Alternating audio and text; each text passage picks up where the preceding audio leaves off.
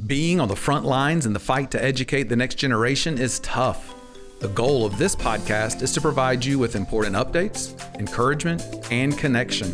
Welcome to the Institute Leaders Lifeline. Hello, and welcome to this episode of the Institute Leaders Lifeline. My name is Mike Sinclair, Deputy Superintendent of School Support at the Charter Institute at Erskine.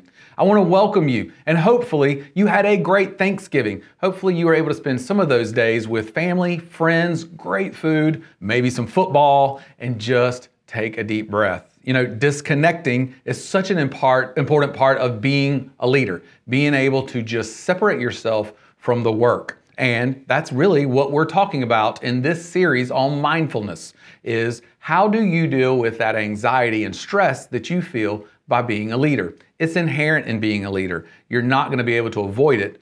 The, the, the challenge is really how do you cope with it? How do you adjust to it?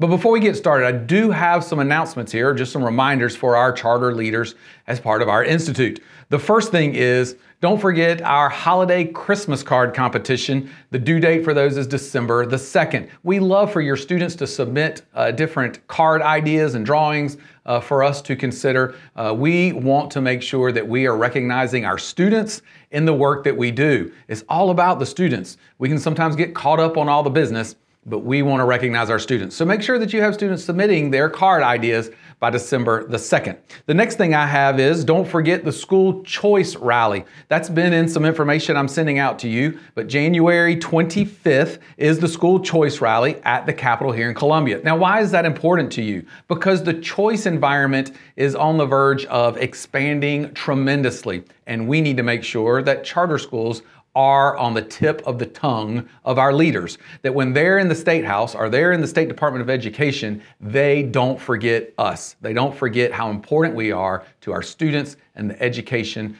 uh, landscape in the state of South Carolina. So, Stay with us. Make sure that you are looking at that announcement and you register your school to participate January 25th. Would love to see every one of the schools from the Charter Institute at Erskine represented in that parade as we come up to the State House.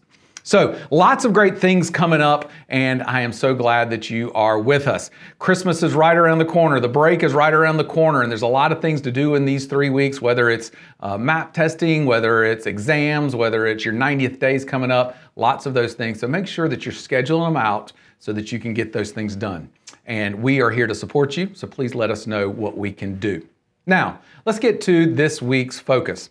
Last week, we were talking about mindfulness and dealing with stress and anxiety. And we really talked about the first thing was recognizing when those things were coming. Being self aware enough that you can feel that physical change coming and adjust or implement some of your strategies before it expands into a significant reaction. So, we talked about breathing. We had a couple of strategies last week on breathing. We talked about quick inhale, quick exhale if you didn't have time to stop and go through a breathing exercise. And then we had a couple different breathing exercises the square, four seconds in, hold it for four, four out, keep the exhale out for four seconds. Um, so we had a couple of those. Today, I really want to look at concentrating on your physical environment.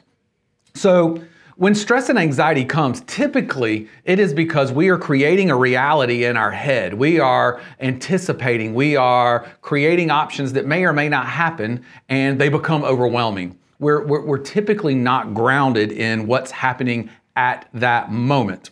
We are more consider, we're more uh, concerned, we're more overwhelmed by possibilities that may or may not happen. So let's spend some time today talking about a couple of strategies to help us stay grounded in the moment and in our physical environment. The first is something as simple as a stress ball. This is an apple, it's nice and spongy. So when you are feeling overwhelmed and you have something in your hand, uh, I used to click a pen all the time, and that would drive my staff crazy, but that's how I would deal with my stress and anxiety. Or have a pen that I could turn to take the top off or, or whatever. I, I broke a lot of pens in my career, I'll be very honest with you, but that was the way I dealt with some of that stress and anxiety when I felt it coming on and when I was with a parent or a student or someone uh, from the outside, I would hold it below the table and I would be just messing with that pen left and right. But it kept me grounded in something physical so that my mind would stay present and not out in all of these hypothetical situations that may or may not happen.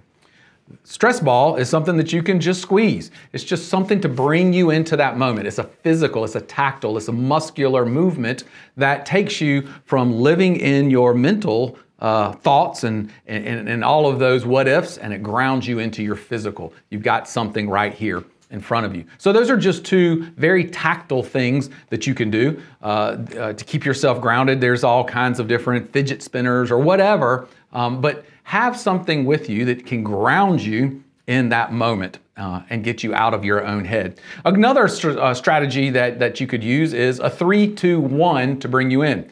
Take a moment. Again, this is harder to do when you're with somebody or you're in a situation where you're engaged. This is more of if you feel it coming on and you have a second to or a few seconds to step out, um, kind of like those longer breathing strategies, and you can step out. Three, two, one. What are three things that you see? If you can go outside and do this, it's even better because you can physically see leaves or grass or cars and you can focus on exactly all of the characteristics of those three things. Again, we're trying to bring ourselves into the moment and not be caught up in all of the hypotheticals.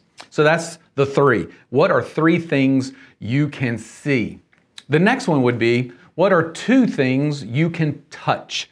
Again, it's kind of like the tactile piece of it. What are two things you can touch? We're trying to bring ourselves into the moment. So if you are in an office, maybe it's picking up a book and, and just kind of flipping through it. It might be picking up a stapler. It might be outside. You've got some leaves on the ground, or you've got uh, a bench that you can kind of put your hand on, something to physically touch. And the last one, the one, would be what is something you hear? What is something you hear? So now you have your vision, your touch, and your audible, all trying to bring you into the present. What are three things you can see? What are two things you can touch? What's one thing you can hear? I hope these strategies help you as you are coping with just the normal stress and anxiety that comes with the job. Again, if you're feeling extreme stress and anxiety, don't hesitate to find someone to talk to. There is absolutely no shame in talking to a counselor, setting up that appointment, or maybe you have a coworker or a spouse or another family member or friend that you can talk to, but somebody that you trust. Don't go through all of this by yourself. Make sure that you're reaching out if it's at that level of need. And thanks for joining me on this uh, journey through leadership as we explore all the things that make us united, even though we're in different parts. So take care of yourself and take care of your team. Be sure to follow the Institute on all of our social media platforms Facebook, Instagram, and Twitter. At Erskine Charters, we'll have all of these resources, including this podcast, many stories of our schools, and other things. So check us out. The opinions expressed within the content are solely the authors and do not reflect the opinions and beliefs of the Charter Institute at Erskine or its affiliates.